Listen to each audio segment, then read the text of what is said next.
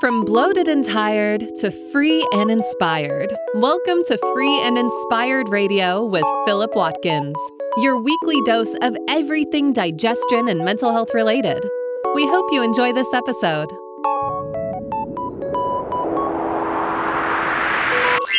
Here is your host, Philip Watkins. Yes, yes. Hi there. Welcome to another episode of Free and Inspired Radio. I'm your host and naturopathic practitioner, Philip Watkins, and I'm grateful to have you with us today. If you're new to the show, well, the title says it all. It's all about feeling free and inspired and exploring the many different avenues you can take to get there. Whether it's deep dives on digestion and mental health solutions, or guests who offer their own stories and answers, I hope I can be the type of guide you can rely on to unlock the agency you have to reach your own mental and physical competency. Let's get started with what's coming up on today's episode. Coming up on this week's show. In this episode, we're going to be looking at irritable bowel syndrome and small intestinal bacterial overgrowth and whether or not they're connected. The chances that either you or someone you know experiences some form of IBS, whether in the form of bloating, gas, constipation, diarrhea, reflux, or nausea are pretty high in these modern times. That's quite the list of symptoms, isn't it? Mostly, though, the mystery surrounding its solution or how it started can remain unsolved. This mystery is what we're here to explore in this episode. Common frustrations from patients with a long history of IBS uh, diagnoses from various specialists and practitioners is that they don't actually have a clear insight into exactly how it happened or how it uh, occurred in the first place. And worse still, they come out from their practitioner consultations with a lack of precise tools to help them get long term relief of the symptoms.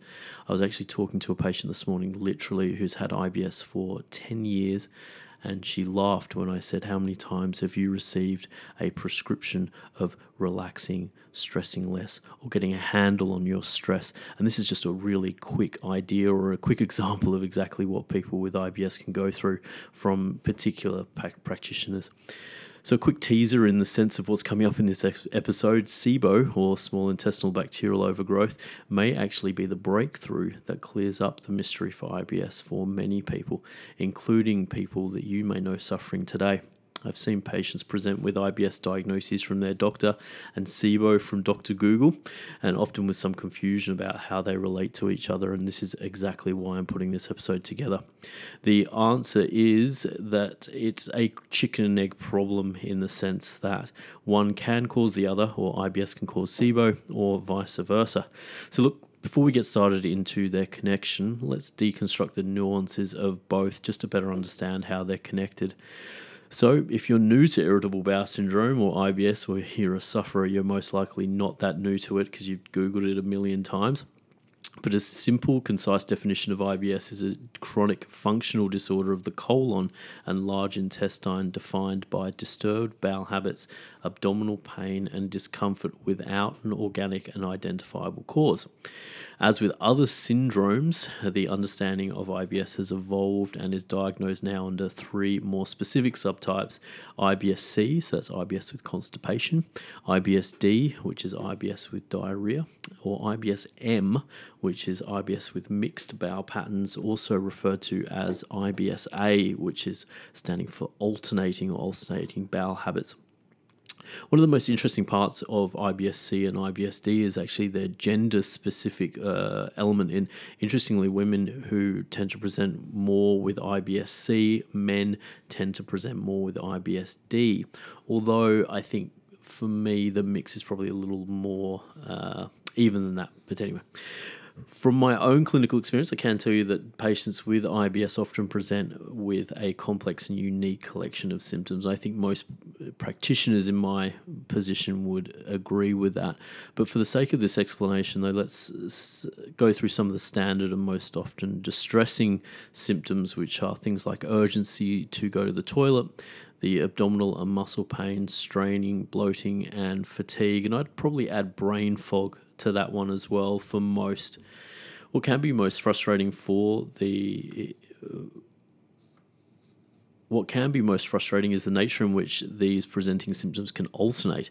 The abdominal pain can sometimes travel to different parts of the abdomen for no reason. Sometimes it's the lower left, sometimes it's the lower right part of the abdomen, and there seems no way to connect the dots between why these pain these pain points are uh, coming up for people. This erratic presentation can be highly unsettling for those who experience it. The reason for this, though, is down to how many different activating factors there may be. And some of the reasons behind the genesis of IBS may be the following. So there's quite a list here. So altered motility within the gastrointestinal system. So motility is the ability for your digestive system or your digestive system has to move food from one organ of the digestion to another and has a considerable influence on your bowel patterns.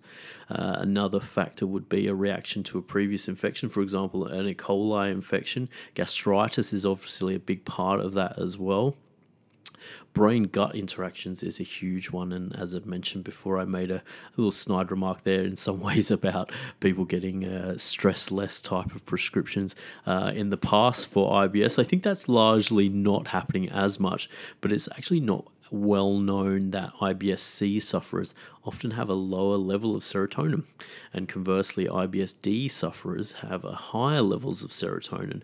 So sometimes managing the chemical landscape in the brain can be a nice way of helping people to manage some of those more extreme bowel patterns alterations in the bacterial environment within the digestional microbiome. So that's your classic dysbiosis. If you've ever heard that name before, it just means you know an imbalance in the bacterial environment. A bacterial overgrowth could be another factor. Wait a minute, I think that might be SIBO food sensitivity. So, an interesting stat on food sensitivity is over 70% of IBS sufferers find their symptoms improve with a low FODMAP diet. So, that's uh, fructooligosaccharides, that's uh, fructans, that's fructose or fruit sugar.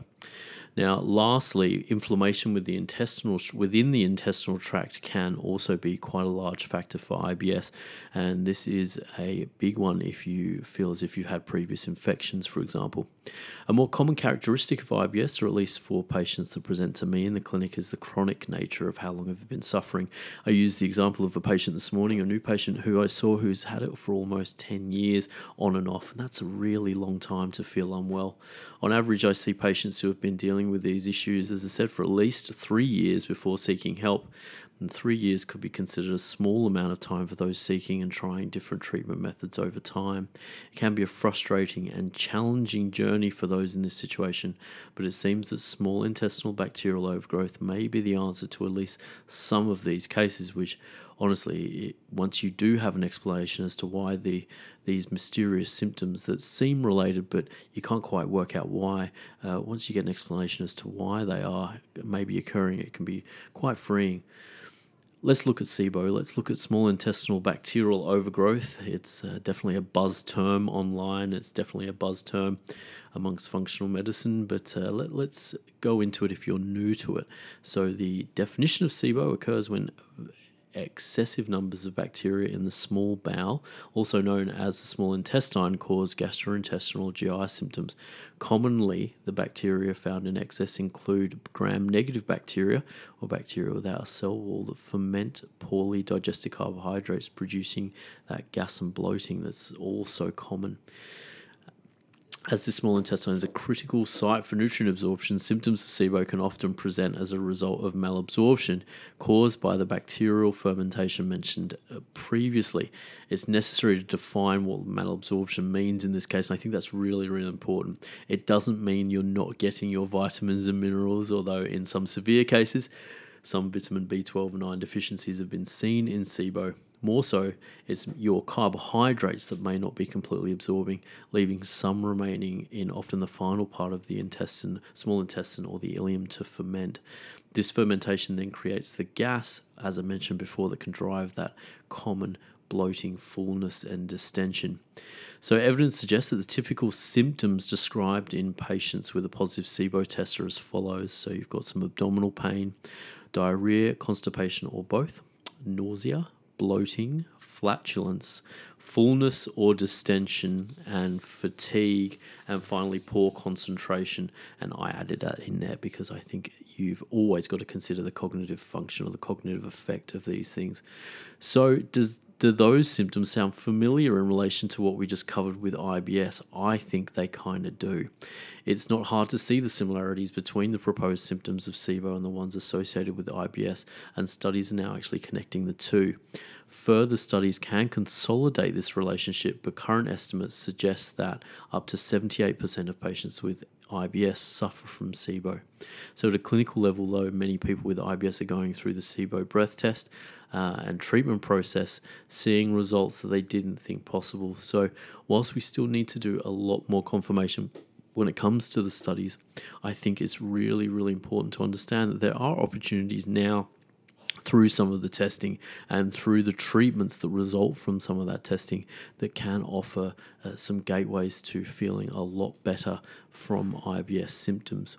We're going to take a break on Free and Inspired Radio, and I will be back. And we're going to talk about the connection between IBS and SIBO and where some of these connections can be drawn and actually uh, kind of amplified, if you like, in relation to how to get better.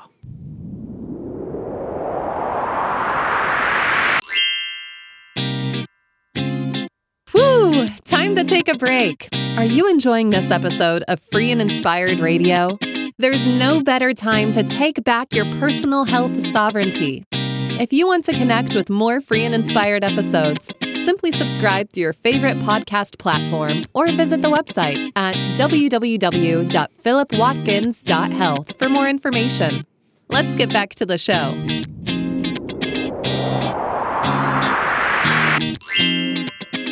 Yes, welcome back to Free and Inspired Radio. I hope you're enjoying this show so far. In this episode, we're exploring IBS and SIBO in the first section there, we kind of just defined IBS and SIBO or small intestinal bacterial overgrowth just in their own independent sense there. And in this last section of the podcast, we're actually going to look at some of the things that may connect IBS and SIBO and whether or not they can be mitigated in order to help you get better. So let's look at something that if you've listened to previous uh, episodes or incarnations of this podcast, you'll know that it's something very close to my heart, and that is poor digestive function. Now, diminished stomach acid and poor digestive function are potential origins of both IBS and SIBO, and one of the world's most overused and prescribed drugs could actually make it worse. Now, if you inter- if you're interested in exploring how the ineffective digestion or the ineffective function of your digestion may actually be causing some of your digestive symptoms, please go to the episode that goes through the whole thing. I break down the role of all of the digestions of the uh, digestive organs and how they can break down and how their ineffective um, function can actually cause some of your symptoms. So there's a full podcast if you want to explore it. In this part, I wanted to actually go through another reason why your digestive function might be less effective than you prefer, and you you wouldn't believe it. One of the most the world's most overused and prescribed drugs proton pump inhibitors or PPIs. Now, the diminished or low stomach acid uh, for IBS and correction of it, or what's commonly known as hyperchlorhydria, can, can be a really critical part of the actual long term recovery from IBS post the shorter term treatments with things like diet and, and the antimicrobials that you see in natural medicine. A lot of the time, the hydro- hydrochloric acid correction or the gastric juice correction can take months, it can take a long, long time. But chronic moderate exposure to stress is also a big part of the consideration in developing the low stomach acid. And I think this is partly why it does take quite a long time for the correction of these things to happen post a successful, um, you know, FODMAP diet or uh, post SIBO, you know, successful SIBO treatment still it's actually essential to assess the role of proton pump inhibitors in the origin of the symptoms, especially if there's been a history of their use in the past. So, as with most commonly prescribed drugs, uh, PPIs play a role in managing people's symptoms in the short term so that things don't become worse i.e., if you have really bad gastrointestinal reflux, for example, uh, you may risk developing Barrett's esophagus, which you then may risk getting stomach cancer or an ulcer or something really, really serious. So, look, whilst we always tend to go into negative spaces, if you like, in around uh, around pharmacy, and especially when we're focusing on drugs that are very, very overused and overprescribed.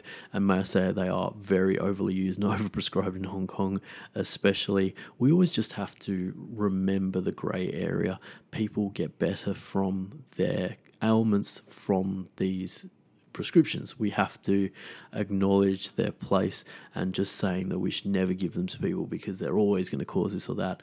You know, if you're ill and you get better, you're going to be pretty grateful for that medication. So that's just a little sidebar rant on that uh, in that sense. But look, the key part about it is that PPIs don't just have the potential to affect the acidity of the gastric juice. And we've explored previously on this in another episode of this podcast that if the acidity of the gastric juice changes, that has quite a large knock on effect to the other organs of digestion.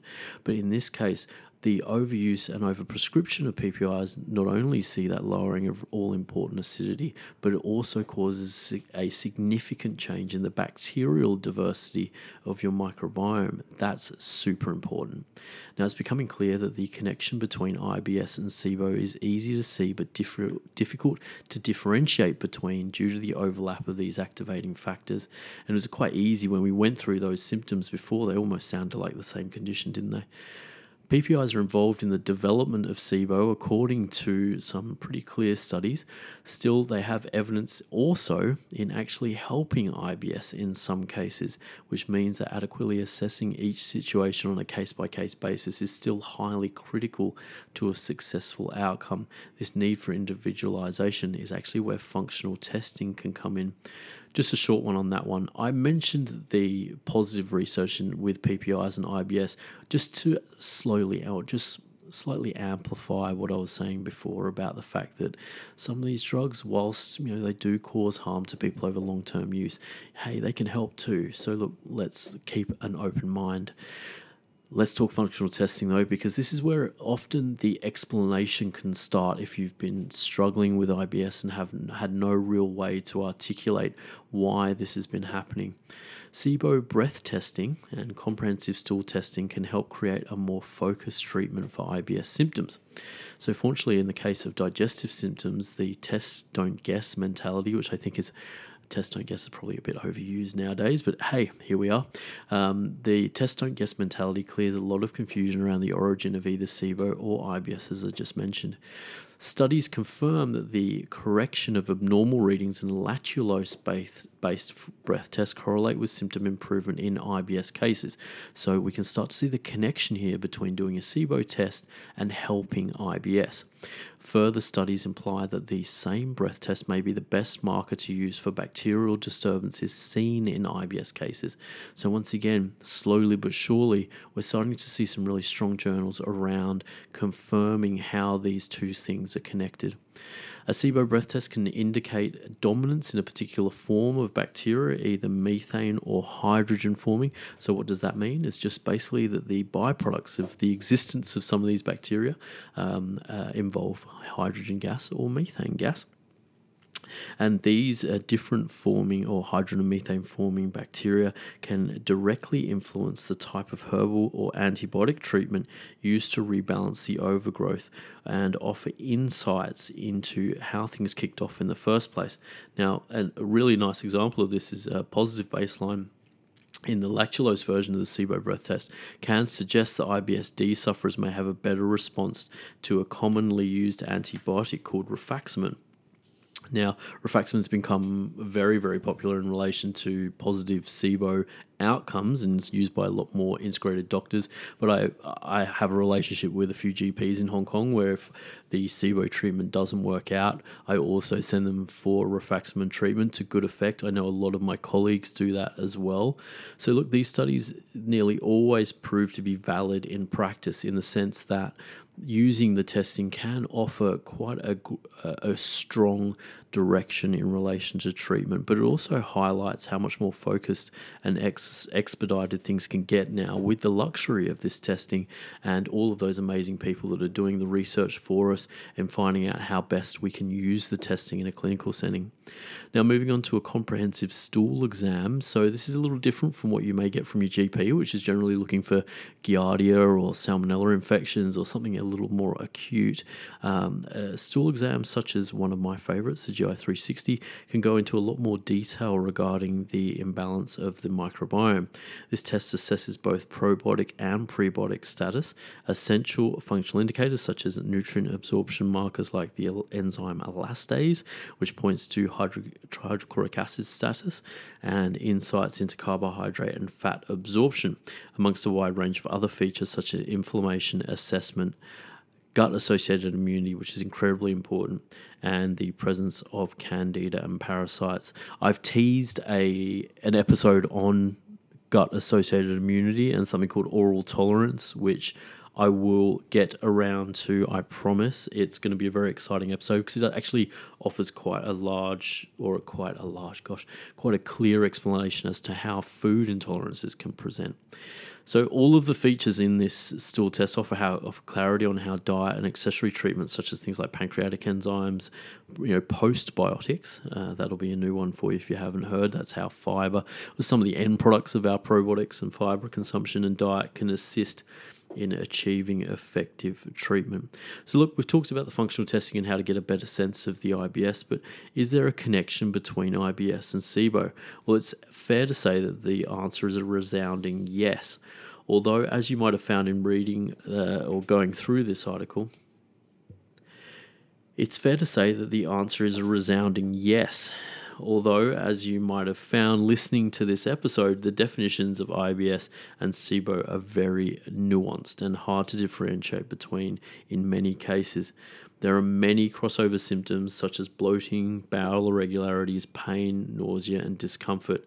Yet, initial research into the connection between IBS and SIBO has brought a new way of educating people about what's going on and how they might help their issue. This new understanding is leading most practitioners, including myself, to begin to use the term SIBO more often as a way of explaining the broader diagnosis of IBS, or at the very least, how it's a sustaining or excitatory factor. As our understanding of how testing and treatment can become more effective at keeping things better, it's the patient, hey there, uh, that hopefully gets better to benefit, gets to benefit more than anyone. This new way of presenting things is where the connection between IBS and SIBO can become an absolute godsend for chronic IBS sufferers. It creates a pathway to action that can offer a high level of potential for a successful outcome. In some cases, it ends years of the daily roller coaster of IBS symptoms that can be both debilitating and frustrating with no end in sight. And this is exactly why I created this episode was to explore this because most people with IBS are very, very tolerant of their symptoms. They've learned to get around how they feel. They've often cut out half of the foods in their diet uh, that were regular in their diet or that give them symptoms, but then they have no real road to getting back to a diverse diet, which we all know is incredibly important for nutrient exposure and just a healthy life, really. And that's just not physically as well, that's also mentally. That means going to a restaurant and feeling a bit better to order whatever you want in context, obviously, but it also just gives you the freedom to not have to look over your shoulder constantly and worry whether or not some food that you're going to put in your mouth is going to make you feel crazy or, or bloated for the rest of the day and etc really. Am i going to have to rush to the toilet after this meal is a common thing that i hear from patients. Anyway as usual i've been talking way too much. If you enjoyed this episode please leave a review on itunes if you feel the need to or if you have any uh, further inquiries or you just want to read a little bit more about how you might be able to ha- help your digestion and your mental health, pop to philipwatkins.health online, and you can also join a, a, mailing list there where I just mail out some newsletters uh, just to let you know that new articles have been written or a new podcast has been released slowly but surely, I'm getting better at this. I'm going to keep trying to do these in one take. So if there are mistakes through this, please, please put a smile on your face and and feel me squirm as I make these mistakes and uh, and I will continue to I think to to get better but I must say I'm very much enjoying this soon enough, I'm going to start getting guests on the podcast as well. So don't worry, we'll be having some very interesting people coming up and joining me on Free and Inspired Radio. But for now, thank you very, very much for joining me on this journey between or journey exploring SIBO and IBS. And I look forward to speaking to you next week for the new episode.